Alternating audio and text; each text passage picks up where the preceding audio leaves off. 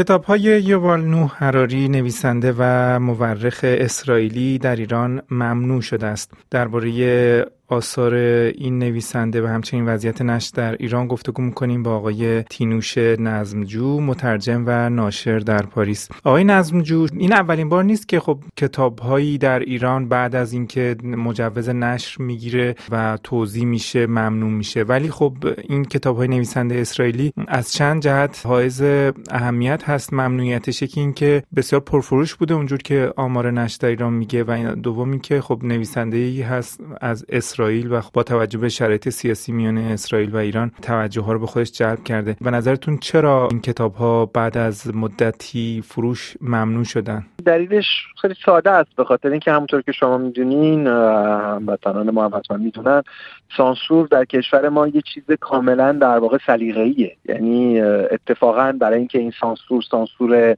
مؤثری باشه همونطور که می‌دونین هیچ خط قرمز به خصوصی وجود نداره. یا میشه گفت خط قرمز ها بسیار در واقع گنگ و فلو هستند و این بهشون اجازه میده در واقع که انتظار بیشتری از خودسانسوری داشته باشن. یعنی شما وقتی که مشخصا نمی‌دونین کجاشان سانسور میشین برای اینکه در واقع زحمت اونها رو کمتر بکنین و شانس بیشتری داشته باشین در واقع بیشتر خودسانسوری می‌کنین.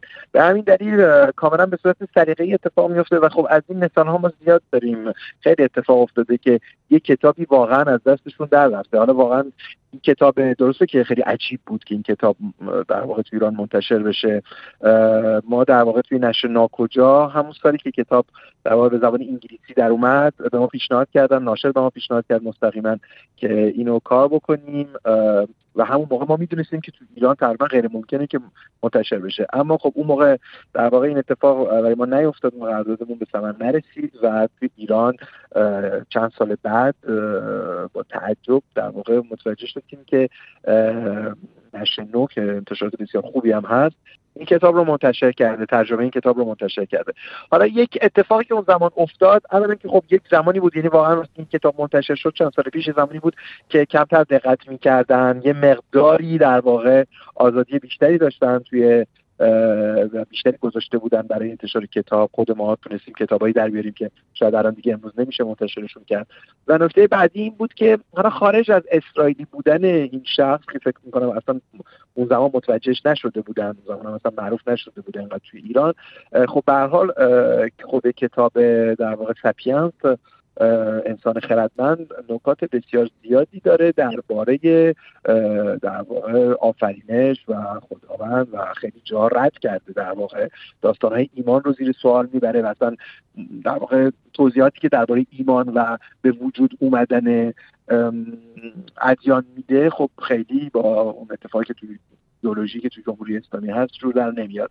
ولی خب توی مقدمه کتاب یه کار در واقع هوشمندانه کرده بودن. مترجم نوشته بود که تمام چیزهایی که در این کتاب آمده در واقع فقط افکار خود نویسنده است و هیچ ربطی در انتشارات و مترجم نداره. و کتاب به صورت معجزه آسایی خب چاپ شد منتشر شد و موفقیتی که همه جای دنیا از جمله فرانسه و اروپا هم داره تو ایران هم داشت به خاطر اینکه خب در خودش رو داره دیگه. یعنی کتابی هستش که نکاتی و نکات در واقع علمی و تاریخی بشر رو با زبانی بسیار روان و سلیس تعریف می‌کنه و میگه و خب اصولا اکثر آدم ها از این از این روایت خوششون میاد. تا اینکه بالاخره این در واقع میشه گفت پرفروشی کار دستش داد به یه صورتی که دیگه خیلی سر صدا کرد. چندین بار در واقع هی ممنوع کردن دوباره تجدید چاپ شد دوباره ممنوع شد. و دیگه این بار کلا دیگه کارش رو ممنوع کردن در ایران. دیگه الان فکر کنم فهمیدن دقیقا که این آدم کیه. چون همطور که می‌دونین خب یکی از استادهای در واقع دانشگاه توی خود اورشلیم و و فهمیدنم که محتواش چیه دیگه در واقع. ولی این اتفاق زیاد میفته یعنی خیلی خیلی اتفاق میفته که مدت ها طول می‌کشه تا بفهمن که چه به چه چیزی مجوز دادن و علاوه بر کتاب انسان خردمند کتاب دیگری هم در ایران از این نویسنده ترجمه و منتشر شده. شما اشاره کردین به این نکته که از نظر جهان بینی خب این نویسنده اسرائیلی خدا باور نیست و آثارش کفرآمیز توصیف شده. اما ما در بازار نشر ایران می‌بینیم که نویسندگان خدا ناباور دیگه هم آثارشون ترجمه میشه. خب از این معروف ها مثل نیچه که خب خیلی هم مورد توجه ایرانی هاست. آیا صرفا خدا ناباوری موجب سانسور در ایران میشه؟ خیلی مهم نیست که خود حالا نویسنده خدا باور یا ناباور باشه کافر باشه به قول در جمهوری اسلامی یا نه. ولی توی این کتاب خب یه بخش های مهمی داره که کلا ادیان رو به عنوان یک ایدئولوژی نشون میده نه به عنوان یک در واقع ایمانی که حالا میشه روش اعتقاد داشت یا هر چیز دیگه.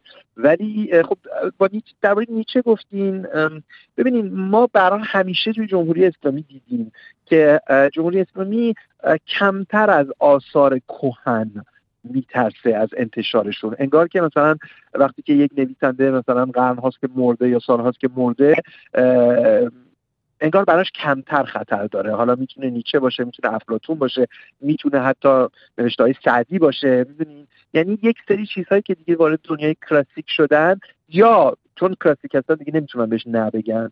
یا اینکه کلا براشون انگار خطر کمتری داره. ولی وقتی امروز یک نویسنده معاصر در واقع داره با زبان معاصر و با اتفاقهای معاصر با مثالهای معاصر با مخاطب حرف می‌زنه خطرش برای اونها در واقع بیشتره.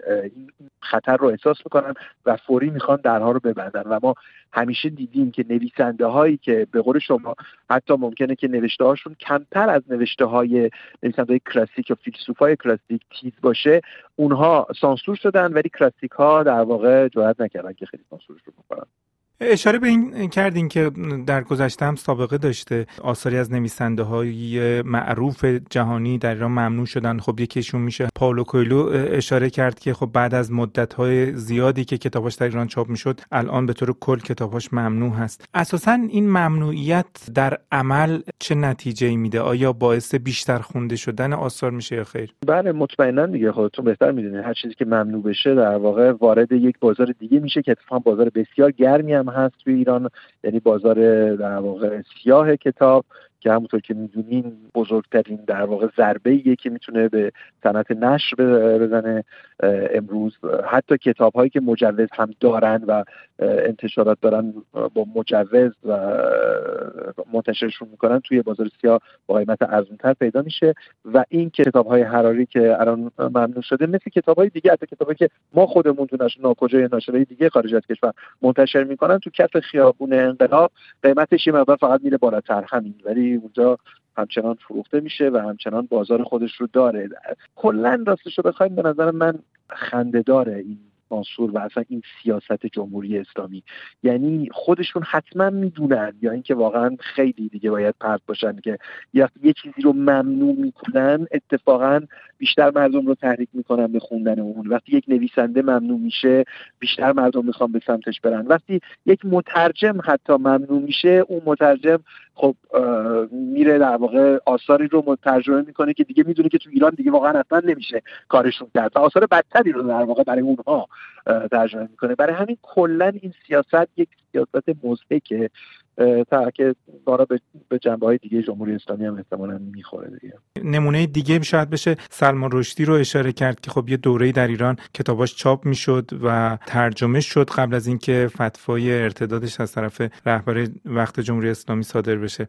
شما ناشر در خارج از کشور هستین. خب خیلی از آثار نویسندگان ایرانی رو چه در خارج از کشور و چه در داخل ایران منتشر کردین. اونهایی که خب با ویژه با مشکل سانسور مواجه هستن. در زمینه ترجمه شما سیاستتون به عنوان یک ناشر در تبعید چی هست؟ دقیقا همون چیزی که الان بهتون گفتم. یعنی که ما راستش رو بخوایم چون کارهایی که در واقع کارهایی که سانسور شده رو یعنی امکان انتشار داخل ایران نداره کار می‌کنیم.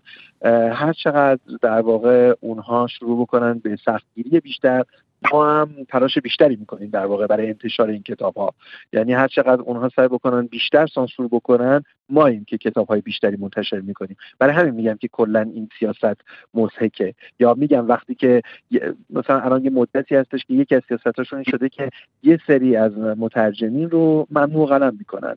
و خب اون مترجمین میان به سمت ما و ما کتاباشون رو منتشر می‌کنیم. به این شکل نیست که جمهوری اسلامی فکر بکنه که اگر یه کسی رو ممنوع قلم کرد ممنوع کار کرد یعنی دیگه اون آدم دیگه تموم حالا تنبیه شده میری تو خونش و کاری کاری نمی‌کنه. دیگه اون زمان گذشته. ناشران بسیار زیادی خارج از کشور هستن. بعد ضمن اینکه اصلا کلا موقعیت می‌دونین صنعت نش انقدر خراب هستش تو ایران که حتی میشه گفت برای بعضیا خیلی بهتر است که میان خارج از کشور و با این تفاوت ارزی هم که وجود داره میان خارج از کشور کتاباشون رو منتشر بکنن.